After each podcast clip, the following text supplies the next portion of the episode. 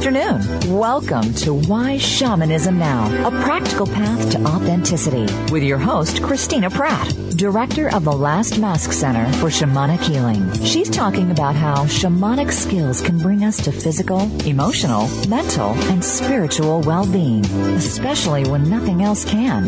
Now, here's your host, Christina Pratt. Welcome, everyone, to Why Shamanism Now. This is your host, Christina Pratt, and I would like to call in your ancestors and mine. I call out to all of those who dreamt a dream of the future, and out of that dream we emerged, dreaming the future for our own descendants. We call out to those who bring all that is good and true and beautiful in our ancestral lines into our lives that we might learn from those who have gone before us, that we might have the wisdom to ask for help and not make all the same mistakes over again.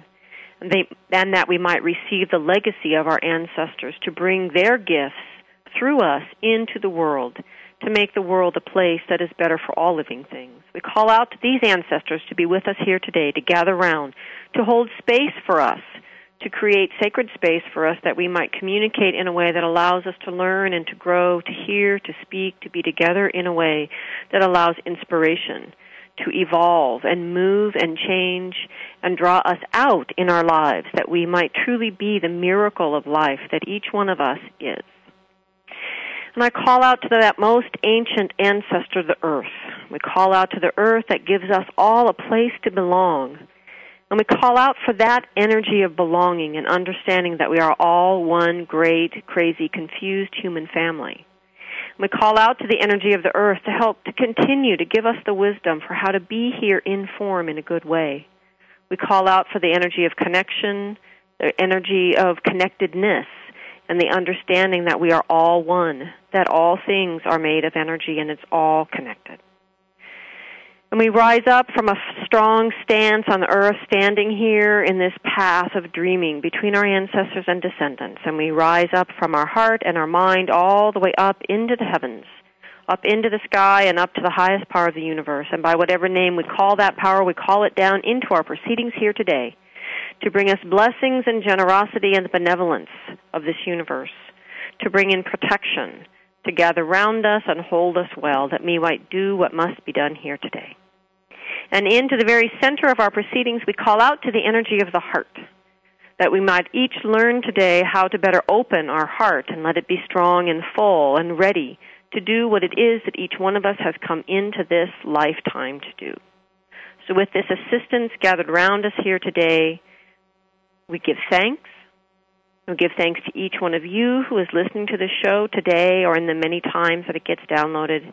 We give thanks to all of you for being part of this circle. Our topic today is authenticity, and in particular, authenticity in shamanism. So, where does authenticity come from? Where does authenticity in shamanism come from? It's actually an interesting question, and there are many answers moving around today, at least here in America. So maybe we should ask first where does shamanism come from?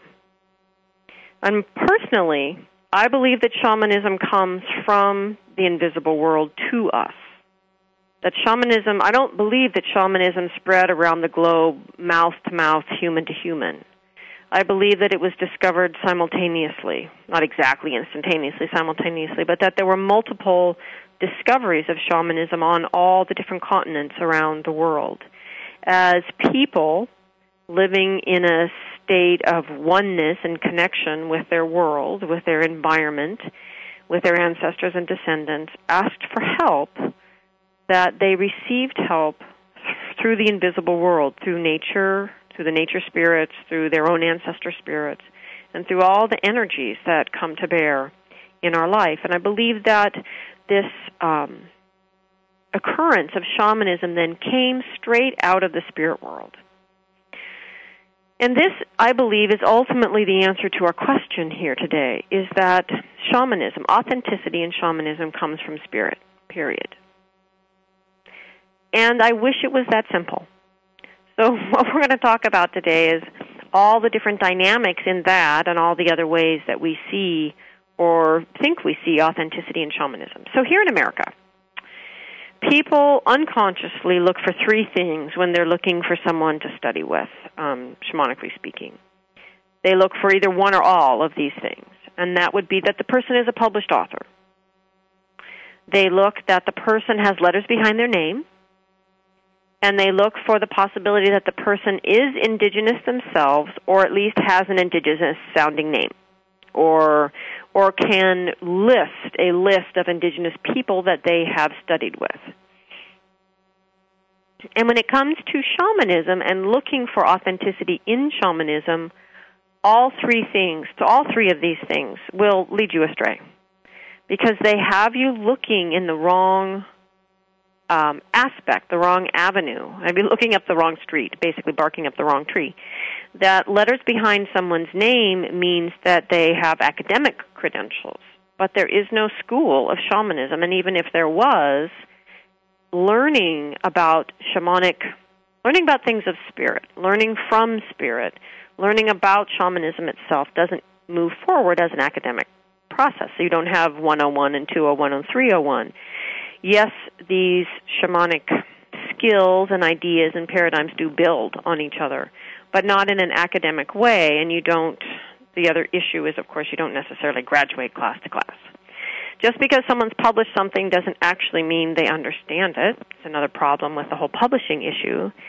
And then the whole indigenous sounding name situation, or the ability to claim you have studied with indigenous people. Well, obviously, claiming you've been studied with indigenous people may or may not be true, and even where it is true, did that actually make you an authentic shaman?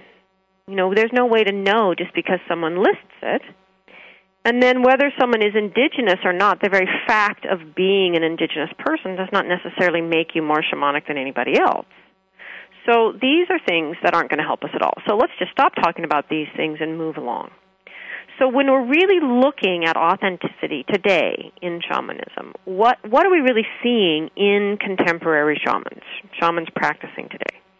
Well, there's basically three groups of authentic shamanism, shamans practicing today. And one would be traditional people. There are certainly traditional people all over the world who have clung or held um, dearly to their traditions and have kept them alive and handed them down generation to generation. So this is one kind of um, contemporary shaman.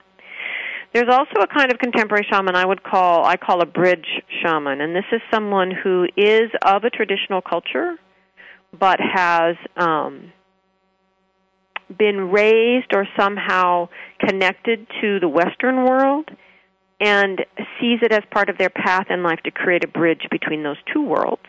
And it can also go the other way. There are some really interesting people now who are born in the Western world, and through usually a series of very strange and unexplained events, end up finding themselves um, deeply immersed in um, a traditional training in a traditional culture. And these people also then serve as a bridge between the two cultures.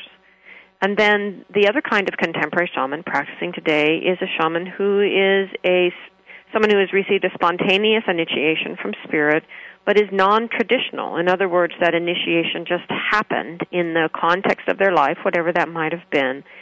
And the spirits train them just as the shamans have always trained them. They may have learned from people along the way, but that basically their call to shamanism was simply a spontaneous call, which is also traditional, and that's one of the things that people um, forget or never knew about shamanism is even in traditional cultures that someone is sort of randomly and spontaneously called by spirit into an altered state um, challenge that allows them ultimately to either prevail or not. And if they prevail, they, or actually if they, in a sense, don't prevail, if they experience the ego death necessary and evolve out of that, then they are recognized as a shaman. So not all traditional shamanic cultures involve a tradition of training person to person.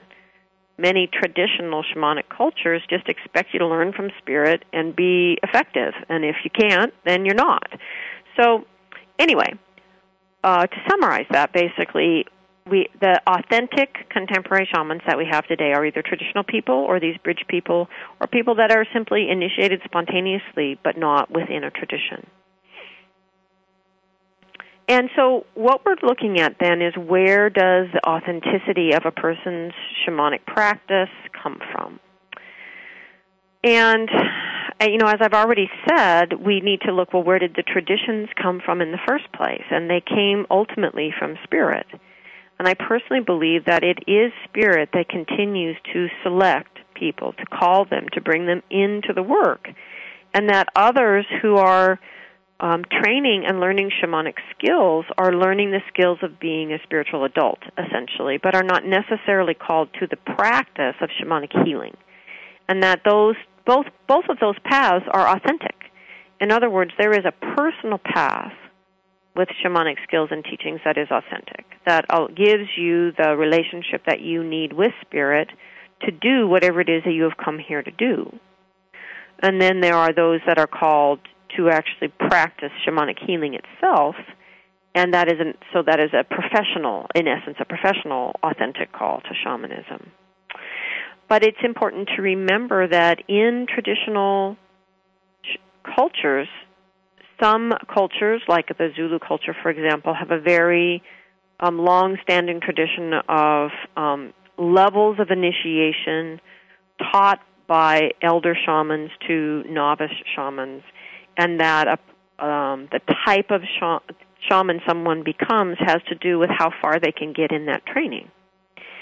Perhaps someone is only capable of being a diviner, then they would they would stop at that level of training and then become the best diviner that they could become. And so that's one kind of traditional training.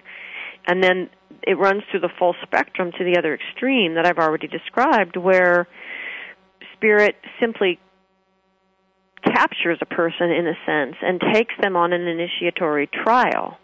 And if the person prevails in that trial, in other words, they survive their own ego death, then they're trained by spirit how to do the work that they've been called to do. And so the, this, there's a range, even in traditional shamanism, of where this authentic training comes from. So we'll continue this discussion of authenticity with training and certification and tradition and all of these other issues floating around in our contemporary world today when we return from this break. And I thank you all for joining me here today.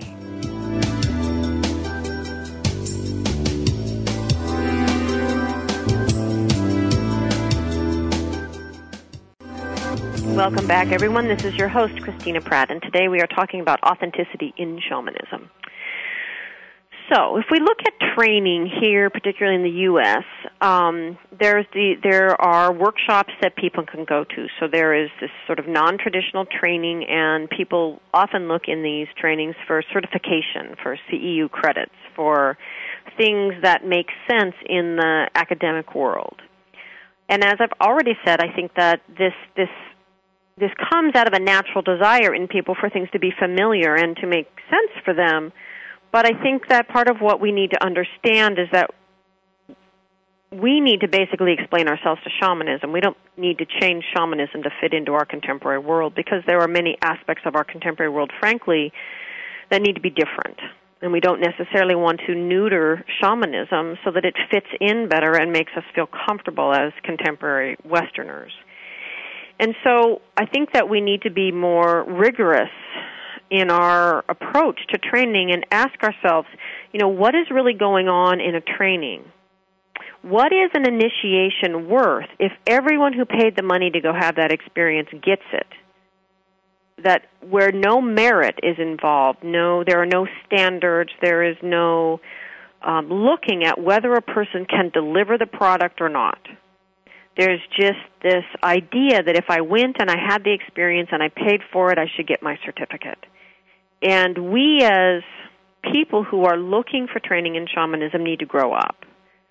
Because the result of that process, as I as I've watched over the last 20 years, is we get an influx, a glut almost of practitioners who are very confident because they have quote unquote certification, but that they grossly overestimate themselves and their abilities.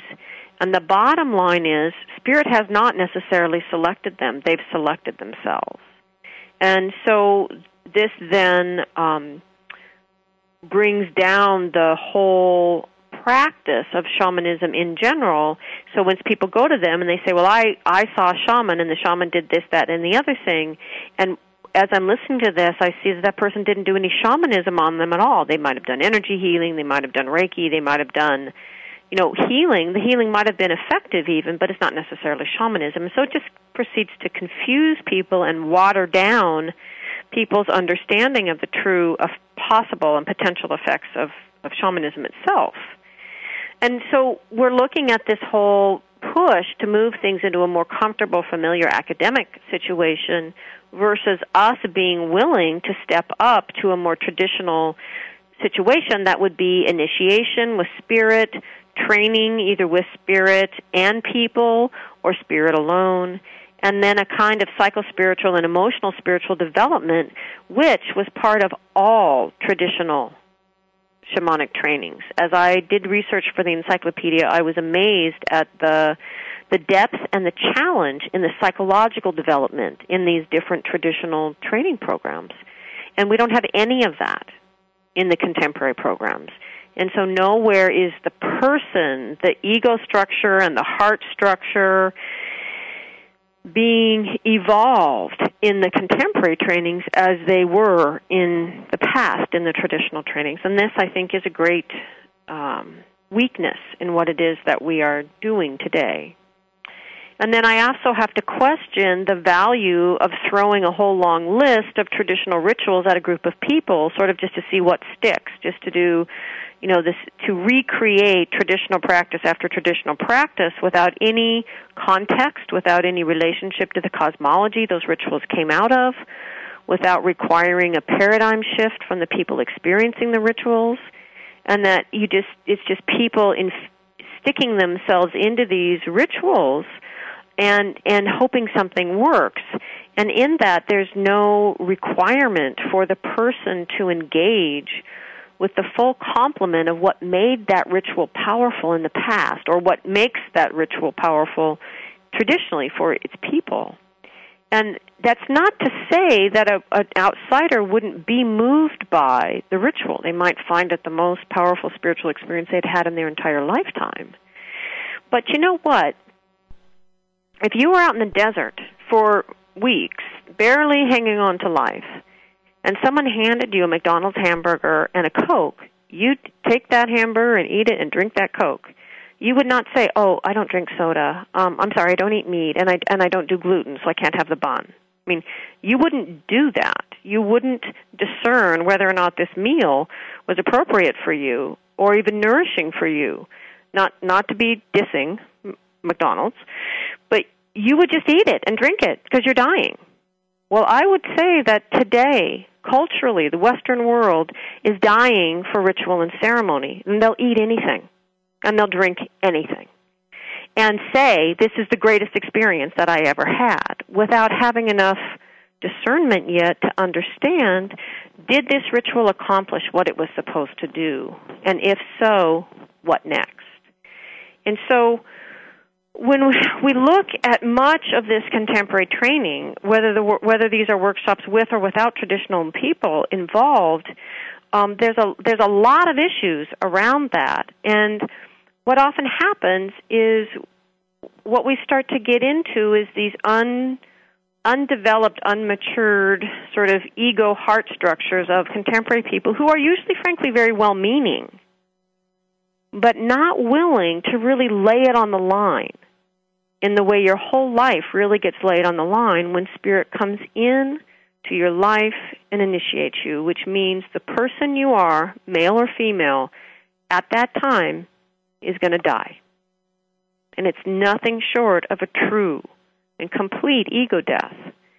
And then there's either something more in you that rises up, and if so, you prevail and carry on and are trained and become a shamanic practitioner or there isn't more in you, and you end up not really being tapped by spirit, that the initiation itself is incomplete, and you end up going back in your life trying to figure out what the hell happened, and now what do you do with that? And so, one of the things I think that's important for us to st- understand as we spend our hard earned money running off all over the world, frankly, to experience the traditional practices of traditional shamanic people and, in theory, to train with them, is that the traditional people themselves don't necessarily see what we don't possess as a culture. The foundational elements they take for granted that we don't have, and how much of what they offer us as we participate in their rituals moves through us like we were um, sieves. Because we don't have the kind of foundation in our Western world that is present in many of these shamanic indigenous cultures. So that's one piece of it. Um, the other thing about the workshop experience when these are Western workshops that are offered is is the workshop leaders and the people are very sincere. That's not the point. No one's trying to do anything wrong or take advantage of anyone. But there's no real guidance or standard in the Western world, period, much less in the shamanic training, for actually waking up consciously and growing up psychologically and emotionally and spiritually. You know, so why does all of this matter? Why, why am I making this point? Because it's shamanism. And interpretation is critical. When you enter into these altered states, there's no there there, there's no given, there's no ultimate truth to go find. It's a completely fluid, changing, no time, no space place. It's all energy. What you are being asked to do in that altered state is to interpret and your own filters, your own level of waking up and growing up, your own sense of things, your own paradigm for how the world works. All of these things color how you see your experience in the altered state and how you interpret it. Now, if you're just journeying for yourself, that's fine because you will learn to see how you interpret things. You will learn to see how you see the world as you work personally with spirit. So that's fine. It's not fine if you're trying to interpret things for someone else. In the role of the shaman, you're constantly being asked to interpret for another human being. And so accuracy in your diagnosis of what is going on in non-ordinary reality and then what that remedy is is absolutely critical. And so when we're dealing with people, no matter how well meaning, who have not been initiated, who have not experienced the traditional ego death at the heart of a shaman's training, is you're dealing with people that still have a certain level of mental unwellness, still coming out of their childhood, um, still projecting much of their own issues out on the world. And this is not an acceptable place to practice shamanism from professionally. Again, you can do it personally for yourself, but not professionally. So, how things are framed so, in other words, the level of, of awareness and consciousness and the level of spiritual and emotional and psychological maturity that a person is coming from changes how they frame things. So, that changes what you would communicate to your client. And that entirely changes how that client is able to interpret and integrate their own healing or not. And so it's extremely critical how we are interpreting our shamanic experiences if we're still actually coming from a place of a victim in our life, we're going to be interpreting our shamanic experiences from that place.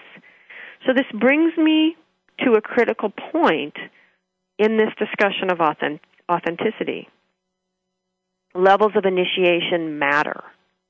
They change how you question the spirit world because they change how you see things. So how you see the problem changes the question you would use to diagnose to find the diagnosis. So levels of initiation change the question you would ask. They also change how you would interpret the answer. In other words, when I listen to people talk about their journeys, I see them interpreting from their level of consciousness and for usually from a very Western standpoint because I primarily work with people who have been raised in, in a Western world. And yet, from my perspective as someone who's been initiated by spirit and worked with this sort of shamanic cosmology and shamanic worldview for 20 years, I see the meaning of that journey very differently. So, one of the things we must understand is levels of initiation matter. Even you personally could do the same journey once a year for the rest of your life, and assuming you're growing and developing, you would get a different answer every year. So, I hope you all will join us as we return to continue to discuss this complex but interesting topic of authenticity in shamanism. Thank you all for joining me today.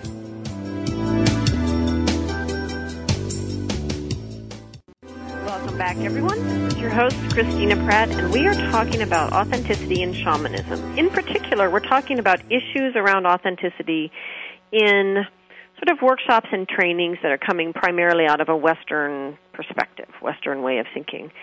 So there's another um, school of thought, often voiced in workshops, that um, I think is not a bad idea. It's just a little bit misinterpreted, and that is the perspective that everyone is a shaman. And the truth is, everybody, everyone is not a shaman. What is true is that everyone has the capacity for a direct relationship with spirit. Everyone has the capacity to learn to journey and to enter altered states and to spend their life developing beautiful, rich, valuable, helpful, empowering relationships with spirit. This makes you human. Doesn't make you a shaman. And this is an important thing to understand. Why do people say that then in workshops? Well, because they want to encourage everybody to journey. They want to encourage everyone to know that they can do this. But the truth is, journeying doesn't make you a shaman, and no, not everyone is a shaman. So, as I was saying before the break, levels of initiation matter. What someone sees will change uh, around the same problem as they move through different levels of initiation. There's a beautiful article published many years ago by Jose Stevens about working with um, plant medicines in South America. And there are these very, very renowned shamans visiting a vegetalista, which is a which is someone who doesn't really practice shamanism so much as they just work with the plant medicines, and in particular ayahuasca. So there's all these fancy shamans, really well-known shamans coming from all over to work with this vegetalista as they work with plant medicines.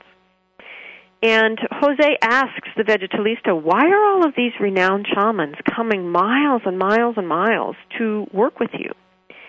And what he says is that even with a great shaman, even at high levels of initiation, as you are going through your own stuff, in other words, as you are transforming, as you are healing and changing and growing as a person and a practitioner, you can't see clearly. No one can see their own stuff clearly. And so part of the value of initiation is having having an initiated person presence in your training and your development. So as you're going through things, you can receive the value of their perspective because it's hard to see things when you're the one going through it yourself. So the other thing that matters um, and why everyone isn't a shaman is because your perception or the big picture matters. It does matter the big cosmology, the paradigm that you come from, how you see things, because then that defines how you see one thing relative to another and what you feel those relative relationships mean. In other words, someone might be torn limb from limb in a dream by a great big spider and think that that's a horrible nightmare and that some evil energy is out to get them. Whereas an interpretation shamanically would be is that you're helping spirit, the spider has come in and given you a healing. And those are two very different interpretations and you're going to proceed very differently based on that and based on that understanding of these energies and their relativity to each other. And then finally, the other issue of what really makes someone a shaman is their relationship with their truth cord. In other words, their own the resonance not only of their willingness to listen to what feels true and what doesn't, but that that truth cord itself is connected beyond just the person's head, but is connected to the highest power of the universe and is connected beyond the person's pelvis, is connected to the center of the earth. In other words, the sense of truth is resonating at a cosmic level, not just a personal level. And these are all of the things that come to someone through a shamanic initiation. And they're not necessarily present in someone who has simply learned shamanic skills, but has not actually had the initiatory experience. And that's why everyone isn't a shaman, but everyone can journey. And the most important thing to understand, I think, about all of this around initiation is why does Spirit pick who it picks? It doesn't have to do with your skill shamanically. Spirit picks who it picks, picks to find the person who is going to interpret correctly. And interpretation, accurate interpretation, involves all four intelligences working together spirit intelligence, mental intelligence, body intelligence, and heart intelligence, all working together. And those intelligences merge in the heart, not the mind. And so, what spirit is really looking for in initiates is the quality of the heart. And this is the greatest challenge Westerners have in approaching shamanism because it forces them to get out of their heads and into their hearts and to clear all of their emotional baggage and to clear all of their learned ways of relating to each other. To clear the heart to be able to approach what's going on in the world from a shamanic paradigm, not a Western paradigm. So let's move on from this whole looking at Western workshops and Western training and go back to look at authenticity in traditional trainings. And as I said in the beginning of the show, we need to ask ourselves, you know, where did the tra- where did the traditions themselves come from? Traditions, shamanic traditions, didn't spring fully formed, you know, out of a tree or a waterfall, no matter how sacred, right? These traditions are a collection of what people found over time from their working relationship with spirit. These are a collection of what people found over time was actually effective. And this has to do with working with altars and shrines. It has to do with their cosmology. It has to do with working with spirit, techniques for doing that. It has to do with techniques for healing. It has to do with techniques for working with the community. You know, all of these layers came as people worked, as initiated shamans worked generation after generation with the helping spirits. So the traditions themselves came from spirit. And you have to remember that as traditions get handed down that a tradition is just a set of forms that succeeded in accomplishing desired functions. And so, one of the things we need to ask today as we approach traditional teachings is is this form still allowing the function to happen? Is this still the most appropriate or the most effective way to accomplish what we're trying to accomplish? And I think one of the things we need to be realistic about is history. Is that shamans were slaughtered by conquering people all over the world, even Buddhists conquering the Bon, who were the shamanic people before the Buddhists rolled into town. So we need to understand that nobody is free of this history. This is our history. And that until that happened, as long as these shamanic traditions were unbroken traditions, that that the rituals and the ceremonies of the people continued to grow and evolve. That which worked was held and became part of the tradition, but that which didn't work got let go of. And as new things arose, new challenges, new problems arose, new things were created to rise to those challenges. That shamanism has survived around the globe because the forms change because we're going to spirit and we're asking what is the most effective way to accomplish this. You know, the things human beings need to accomplish haven't changed that much. But what changes is the most effective form, the most effective way to make that function happen. So I think of it this way. Um, in New York, this is the metaphor I use. In New York, as when I was a modern dancer, Martha Graham was at the end of her life and Martha Graham was was restaging a lot of traditional pieces, and there was always a bunch of hullabaloo because she would actually change things. But it was her choreography, and she could change things if she wanted. And so she had some classic Martha Graham piece and these new dancers in it, and she would take advantage of whatever these new dancers were able to offer her, and would it would tweak her choreography and change it here and there. And it was Martha's prerogative because it was her art. And shamanism is also an expressed art. And so, like dancing, shamans change things as guided by spirit, just like Martha, as guided by whatever her muse was, changed things. And then Martha died. Bless her heart. And no one will ever dare to change Martha's choreography ever again. It's done. Now, it is great that we have Martha's choreography to be restaged forever. It's beautiful. But it's a museum piece now. They're all museum pieces now. They're beautiful and well worth seeing, but they're not alive anymore because Martha's not alive to keep changing them. And this is very similar to what happened to many shamanic cultures all around the world. These shamans were killed so that the people could be colonized. And the art, the shamanic art, got stopped in a lot of cultures. The shamans weren't there to initiate to to work in the training of the new up and coming initiated shamans. And so in many ways the art stopped. And we have to have the courage to ask ourselves has this tradition become a museum piece, which is still beautiful, still effective? But do we have the courage to ask the question is there a more effective form to accomplish this function today, given the energies involved today, the people, the places, what's going on?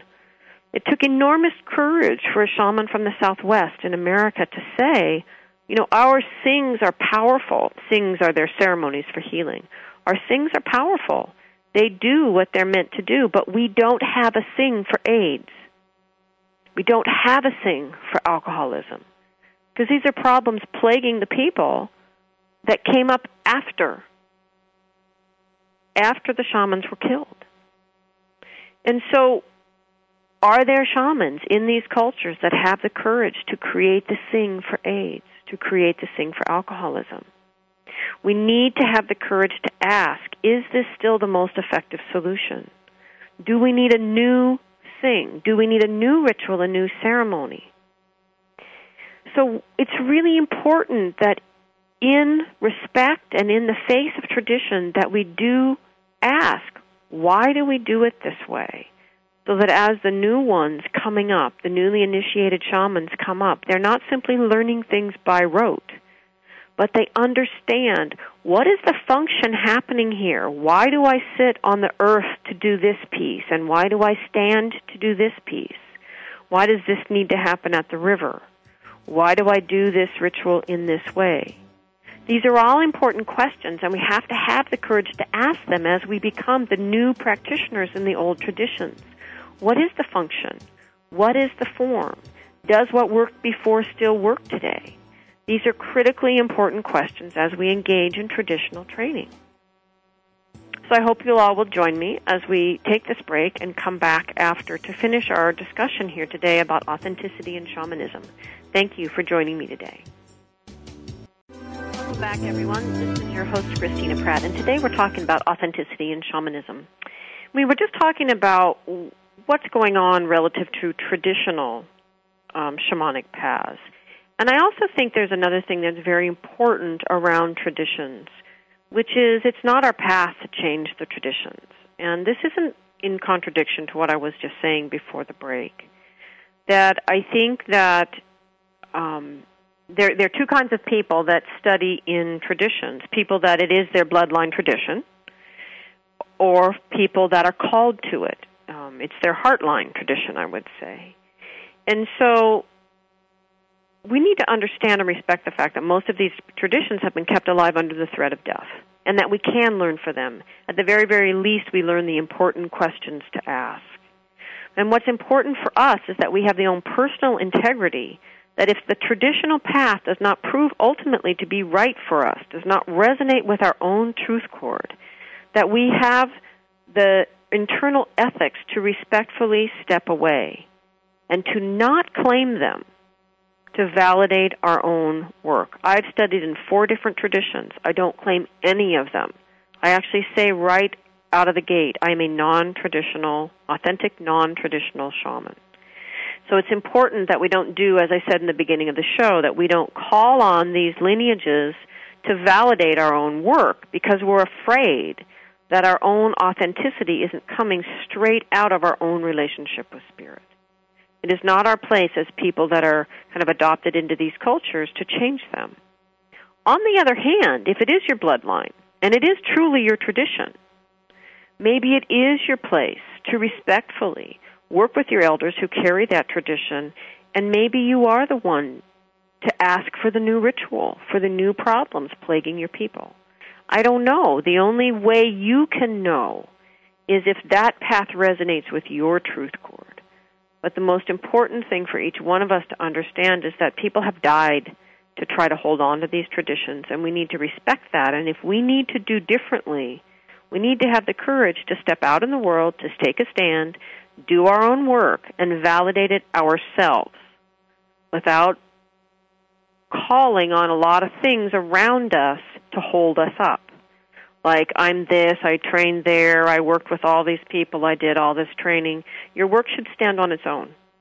The quality of your work should be the only validation that you need for whether or not you should be practicing. So, where has this taken us? What is the authenticity in shamanism? Well, as I said in the beginning of this show, there is a personal authenticity and a professional authenticity. In other words, but both of them boil down to your working relationship with spirit. Okay.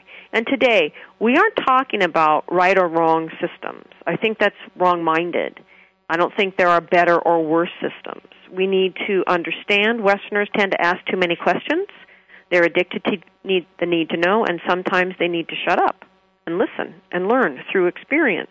At the same time, if your teachers don't know why you're being asked to do what you're doing because they don't know why that form, what functions that form is accomplishing, then you need to look for better teachers.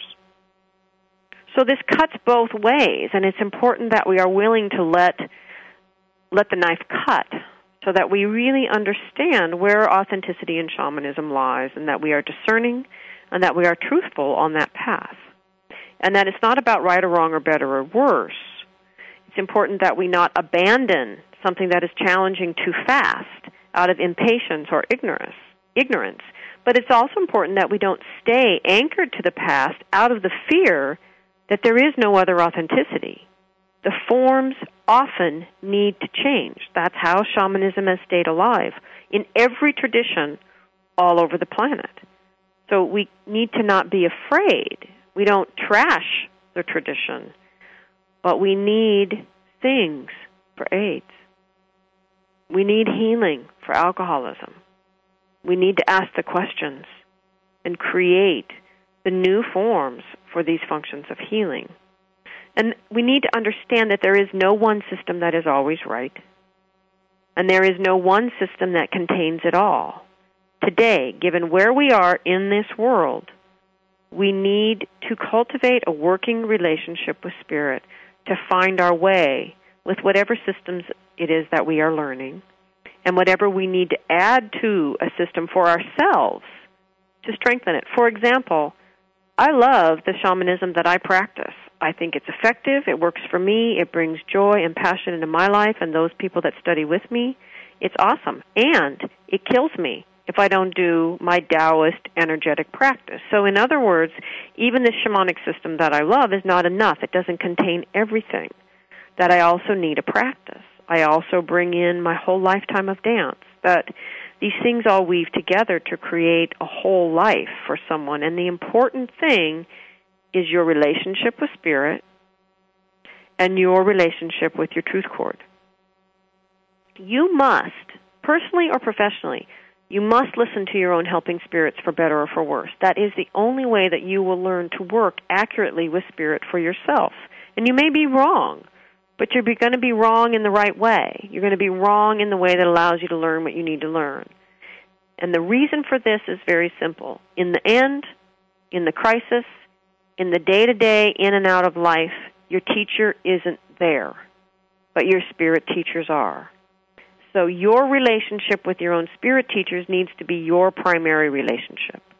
Your human teachers are there to serve you in the development of that relationship with your spirit teachers.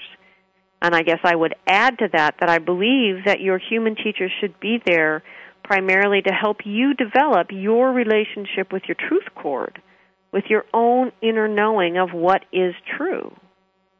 So I believe that we are surrounded by such a huge variety of abuses of power, many of them well meaning, and these are perhaps the hardest to see clearly, and that we each as individuals have one hope, that our have one way to be clear about these abuses of power, which is our relationship with spirit and our own truth cord.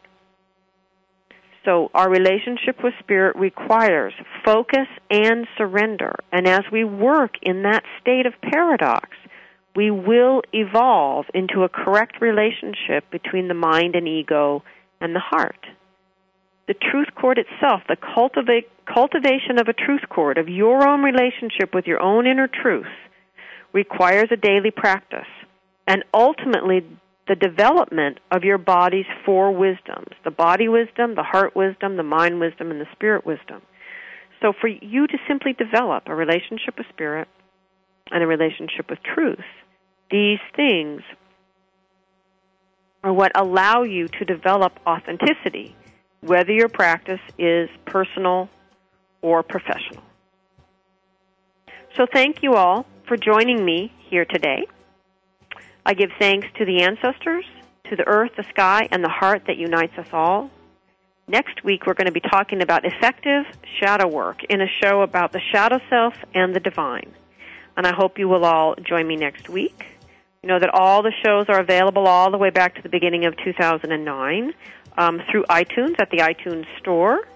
The Encyclopedia of Shamanism is available at the website and other information about classes and trainings and healing sessions at lastmaskcenter.org. Thank you all.